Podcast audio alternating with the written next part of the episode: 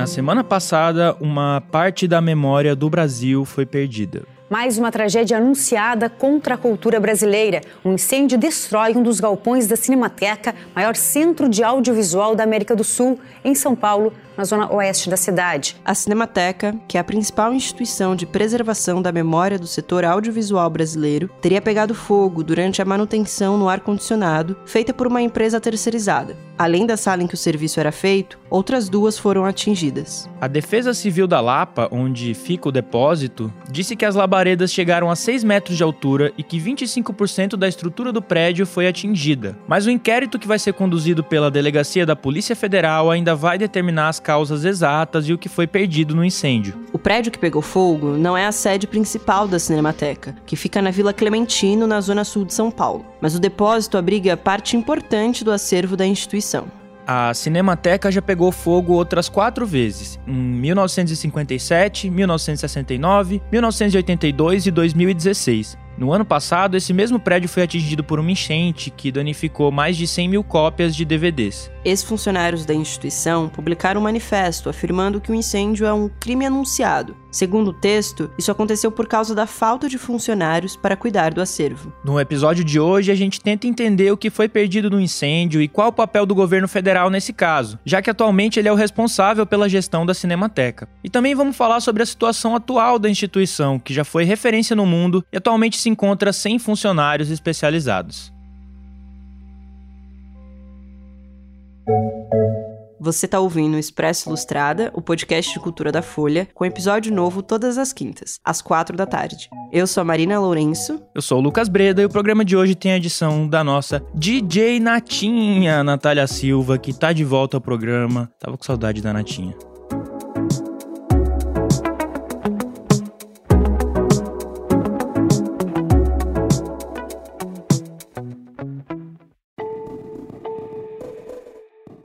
Até sair o relatório completo dos peritos, ainda não é possível saber exatamente o que foi perdido no incêndio. Mas a gente conversou com o crítico de cinema Carlos Augusto Calil, que foi diretor da instituição e hoje é presidente da Sociedade Amigos da Cinemateca. Ele tem uma noção do que pode ter sido queimado. O que se perdeu de mais valioso, pelo que se sabe até agora, foi a documentação dos órgãos públicos de cinema do governo federal. O primeiro órgão público de cinema foi criado em 1967. Era o Instituto Nacional do Cinema era uma autarquia semelhante à Ancine de hoje, aliás, é a origem da Ancine de hoje, que regulava o mercado, que determinava as regras, por exemplo, de exibição de filme brasileiro, que controlava as receitas dos cinemas. Sempre houve muita dúvida sobre os valores exatos que eram arrecadados nos cinemas, isso prejudicava os produtores e os distribuidores, enfim, um sistema de controle das rendas e financiamento à produção de filmes, prêmios, tinha um arremedo do Oscar chamado Coruja, né?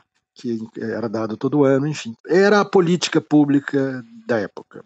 Toda a documentação do Instituto Nacional de Cinema se perdeu, mas não só. Em seguida, esse órgão foi extinto em 75. No lugar deles foram criados dois órgãos: o Conselho Nacional do Cinema, que ficou com as atribuições, digamos, públicas né, do Instituto Nacional do Cinema, como resoluções, controle de bilheteria, né, determinações legais, enfim, tudo isso ficou com o Conselho Nacional de Cinema, que foi criado em 75 e foi extinto pelo Collor em 90. Então, esse período de 75 a 90 do Conselho Nacional de Cinema também se perdeu todo. Bom, então todos os documentos referentes aos 15 anos do Conselho Nacional do Cinema também se perderam. Já no caso da Embrafilme, que era um órgão de fomento ao cinema e que funcionou na sua segunda encarnação entre 1975 e 1990, uma parte se salvou. Isso porque as equipes da Cinemateca já tinham começado a processar aquele material, que foi levado até a sede principal da instituição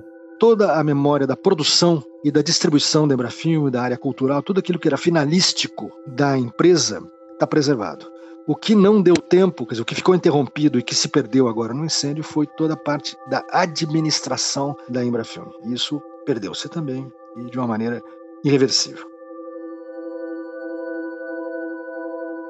Além desses documentos, filmes de professores e alunos da Escola de Comunicação e Artes da Universidade de São Paulo também se perderam. Que foram mandados à Cinemateca em várias levas. As primeiras levas já foram processadas e já estavam no, lá na sede principal. Mas as últimas remessas não tinham sido processadas. E, portanto, deve haver, eu não sei se integral ou parcialmente, deve haver alguma perda nesse material da universidade. O Calil lembra também as centenas de rolo de 35mm do acervo da distribuidora Pandora Filmes, que também estavam armazenados no galpão que pegou fogo. A coleção da Pandora com certeza foi avariada, também não dá para saber ainda se foi completamente ou parcialmente avariada, mas com certeza alguma coisa se perdeu.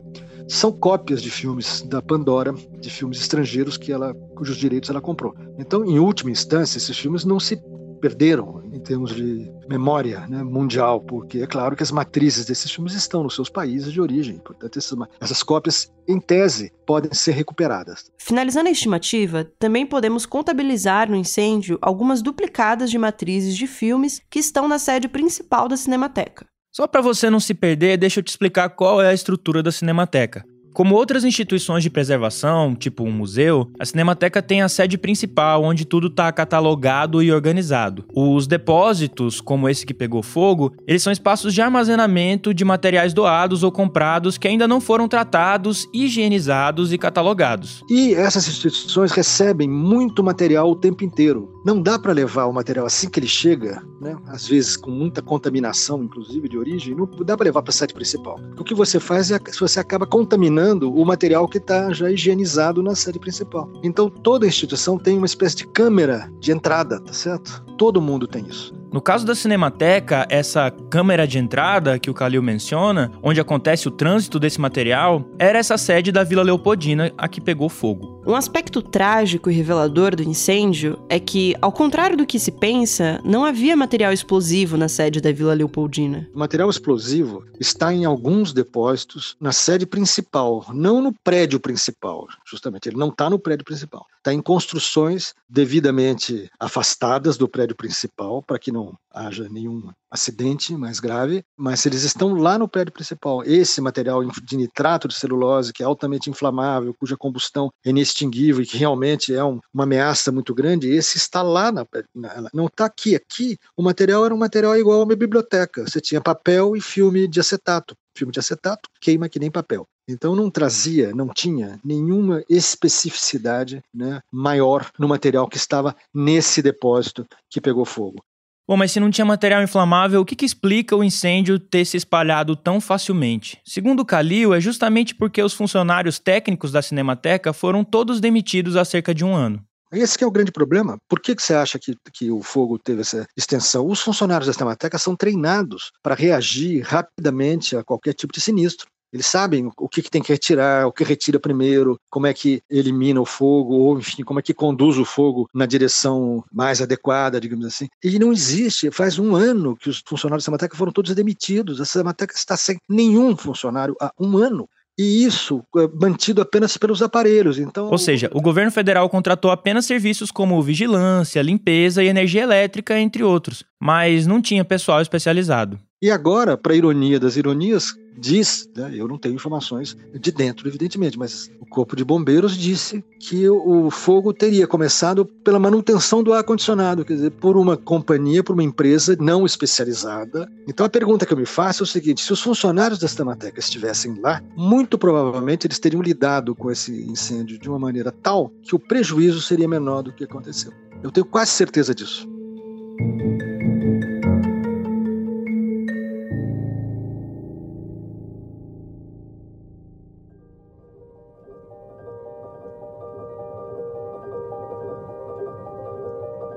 Pelo que se sabe, não é exagero dizer que o incêndio na Cinemateca foi causado pelo descaso do governo. A crise na instituição chegou no ápice no governo Bolsonaro, mas ela existe há anos. A Cinemateca foi criada por intelectuais cinéfilos de São Paulo lá nos anos 40 e era uma empresa privada. Em 84, o governo federal criou uma instituição chamada Fundação Nacional Pro Memória, que acabou incorporando diversas empresas de coleção privada que estavam falidas ou com dificuldade financeira. Uma delas foi a Cinemateca Brasileira. Além do acervo, a fundação acabou integrando também os funcionários que estavam treinados e especializados no ofício. E, portanto, ela ganhou uma coisa que é essencial para os órgãos de memória, que é estabilidade. Os funcionários não tinham mais problema de serem demitidos a qualquer momento, entendeu? A Cinemateca não tinha grandes verbas, mas tinha a condição de se manter os salários pagos, o verba de custeio, enfim, garantida, o mínimo que precisava para a instituição sobreviver. E assim ela viveu muitos anos, modestamente, mas com um trabalho muito sério, reconhecido internacionalmente, enfim. A partir de 2003, durante o governo Lula, a Cinemateca passou da área patrimonial para a área de cinema. Com isso, recebeu uma injeção de dinheiro muito maior do que tinha até então. Também passou a ser gerida de forma conjunta entre o Ministério da Cultura e uma organização social, a Sociedade Amigos da Cinemateca, presidida hoje justamente pelo Calil. A sede principal foi concluída, o laboratório ganho, que já existia né, ganhou equipamentos mais modernos e mais caros, tá certo? A Cinemateca ganhou mais funcionários, a Cinemateca passou a ter, ela tinha mais ou menos 40, 50, passou a ter 150 funcionários. Quer dizer, a Cinemateca teve um grande, grande, foi o apogeu dela. Entre as razões para a decadência do Instituto, o Calil cita a falta de renovação dos funcionários, que tinham sido contratados em 1984 e estavam se aposentando nos anos 2000. Devido à mudança no modelo de gestão, os novos funcionários não tinham mais estabilidade no cargo, e o dinheiro destinado à Cinemateca também deixou de ser permanente e passou a ser separado por projeto. Ou seja, acabou o projeto, acabou o dinheiro. Durante a gestão de Dilma Rousseff, a Cinemateca viveu uma crise que parece se arrastar até hoje. Na ocasião, era 2013, a então ministra da Cultura, Marta Suplicy, exonerou o diretor da Cinemateca, o Carlos Magalhães, que estava no cargo fazia já quase 10 anos. Foi nessa época que uma auditoria paralisou os repasses da União à Sociedade Amigos da Cinemateca, que fazia essa gestão conjunta da instituição. Na época, a Cinemateca ficou meses sem diretor e funcionando com uma parcela muito pequena de funcionários. Os laboratórios foram paralisados e houve atraso de salários. E aí, em 2016, em meio a esta crise. As chamas destruíram nesta madrugada parte do acervo da Cinemateca Brasileira na Vila Clementino, zona sul da capital.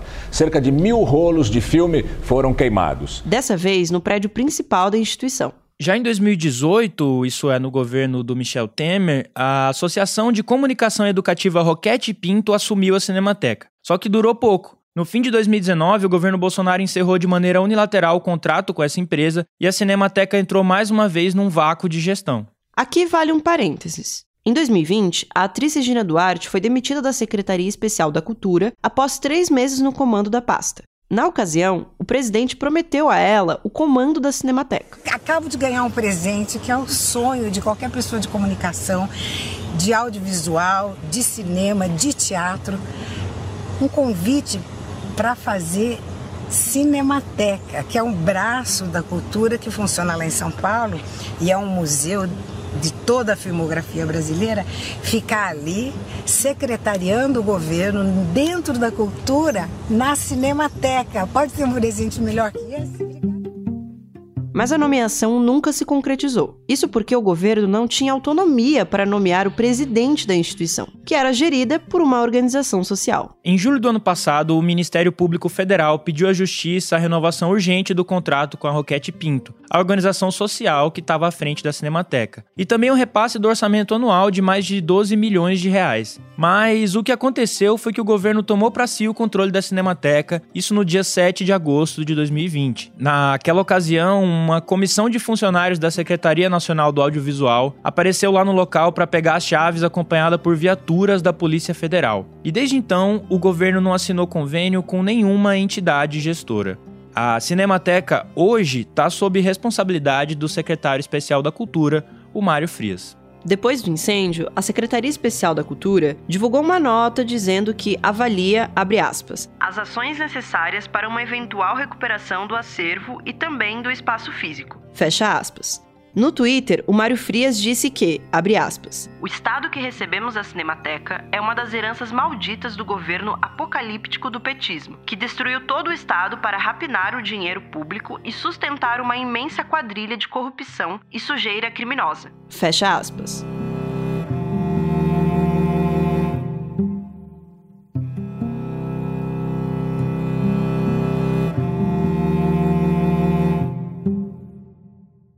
A notícia da Cinemateca em chamas repercutiu pelo mundo inteiro. Uma série de entidades internacionais do setor de cinema tem publicado manifestos de apoio aos profissionais da instituição e com críticas ao governo brasileiro. A Associação de Cinematecas Europeias, a Federação Internacional de Arquivos de Filmes, o Instituto Lumière e muitas outras entidades culparam o governo Bolsonaro pelo incêndio. Aqui no Brasil, vários artistas já vinham criticando o governo e denunciando a crise da Cinemateca desde o ano passado. A comunidade cinematográfica brasileira, representada por suas entidades, vem manifestar sua inconformidade com a grave crise que se aprofunda, que pode levar à falência da Cinemateca brasileira.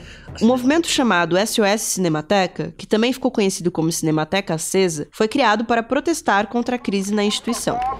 Nós fizemos um ato aqui mesmo, nesse mesmo lugar, e nós é, lemos um manifesto que foi assinado por 40 entidades do Brasil inteiro e por 40 entidades do mundo como a gente já disse, no ano passado, o Ministério Público Federal ajuizou uma ação civil contra a União por, abre aspas, estrangulamento financeiro e abandono administrativo da Cinemateca. Naquele documento, o MPF já alertava sobre o risco de incêndio na instituição. Ou seja, o governo federal já estava ciente de que os arquivos da Cinemateca poderiam virar cinza a qualquer momento. Eu acho que você chamar de acidente ou tragédia seria igualar esse tipo de incêndio que, que aconteceu a vários outros que, que ocorreram anteriormente e, e, e, onde os contextos eram muito diferentes. Né? Esse que você está ouvindo é o Inácio Araújo, crítico de cinema da Folha. No início da gestão desse Mário Frias, fechou-se a Cinemateca, demitiu-se, todos os funcionários foram demitidos, com presença de, de polícia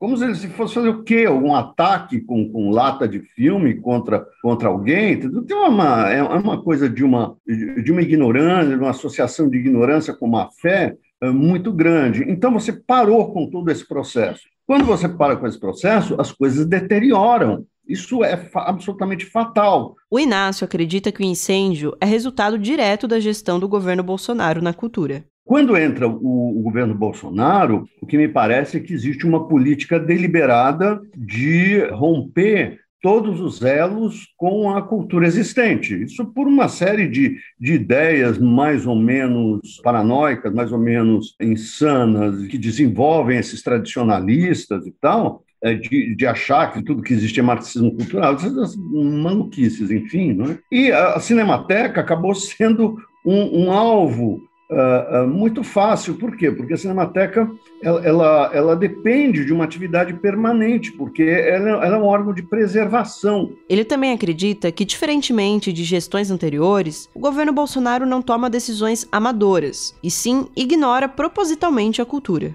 tem uma diferença muito grande entre uma, uma decisão absolutamente amadorística e agora, que é uma decisão profissional, uma decisão, olha, eu vou acabar com esse negócio. No fundo, é isso. Essa memória que existe dos homens, como eles eram, como os caras eles tinham, que roupas eles vestiam, o que, que acontecia em 1920, 30, 40, não me interessa. Né? Seja por ignorância, que eu acho que é uma, um dos fatores, esse Mário Frias vai para Veneza e não sabe quem é ali na Bardi, pô, pelo amor de Deus, né? Então, o que você vai fazer com um cara assim, né? Mas essa ignorância é funcional, porque ela é, ela é um dos motores desse governo. É, nesse cenário todo, é provável que diminua a confiabilidade nas instituições brasileiras de preservação. Não faz muito tempo que o arquiteto Paulo Mendes da Rocha, por exemplo, logo antes de morrer, ele doou todo o acervo que ele tinha à Casa da Arquitetura em Portugal, em vez de escolher alguma empresa brasileira. E bem, ele foi bastante criticado por isso. Um dos problemas que isso coloca é como eu vou colocar o meu filme ou o meu documento sob a guarda do Estado, porque isso é uma instituição de Estado, quando o Estado é sujeito a esse tipo de oscilações, entendeu? Quer dizer, isso deveria ser uma política que passa do governo do PSDB para o PT, do PT para sei lá eu quem, para o PSL, para o Ciro Gomes, sei lá, não importa. Enquanto houver um governo que pensa na cultura como destruição, quer dizer, a cultura que existe é má, né, no, do ponto de vista governamental, o que vai acontecer é isso.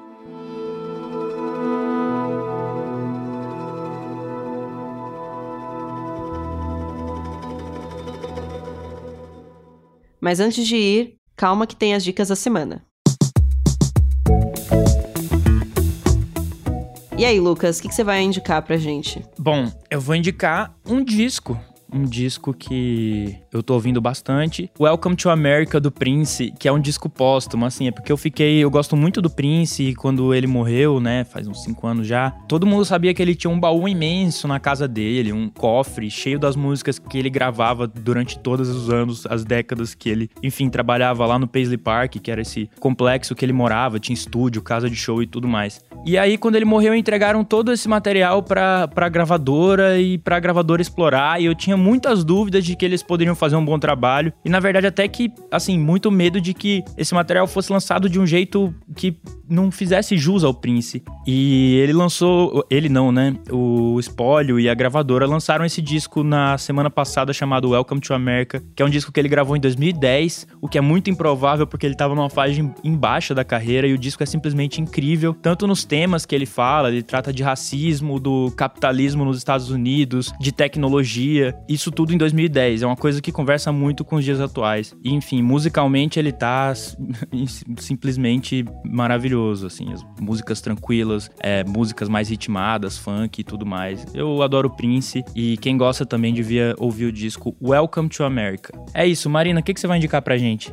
Olha, eu tenho uma indicação de um livro que eu li essa semana, um livro que é da Bell Hooks. Ele foi escrito em 81 e é e eu não sou uma mulher, uma pergunta o livro no caso, né? E ela fala bastante sobre é, o contato dela com o feminismo negro e sobre como as mulheres negras começam a ter contato com a feminilidade de uma forma diferente do que as mulheres brancas, né? E o livro traz uma leitura muito interessante sobre gênero e raça. Eu achei incrível e vale super a pena ler. Também queria indicar uma exposição digital que foi reaberta, podemos chamar de reaberta, recentemente, que é a do Da Vinci, né? É, do MIS, do Museu da Imagem e do Som. É uma exposição digital que é muito legal, é bem diferente, né? É claro que não é a mesma coisa de uma exposição física, mas acho que vale muito a pena ter um contato com uma exposição digital, pelo menos uma vezinha na vida. É aproveitar que a gente tá em pandemia e recuperar esse gostinho nostálgico que tem de, de mostras. Tem uma realidade aumentada, tem muitos conteúdos sobre o Leonardo da Vinci, é, as obras, vídeos. Vale muito a, pena, muito a pena ver e vai até o fim de dezembro. É isso, esse foi o Expresso Ilustrado, o podcast de cultura da Folha, com episódio novo todas as quintas às quatro da tarde. Eu sou o Lucas Breda. Eu sou a Marina Lourenço e o episódio dessa semana é editado pela DJ Natinha, a Natália Silva. Esse programa usou áudios da TV Cultura e do canal do UOL no YouTube. Até semana que vem. Um beijo e tchau.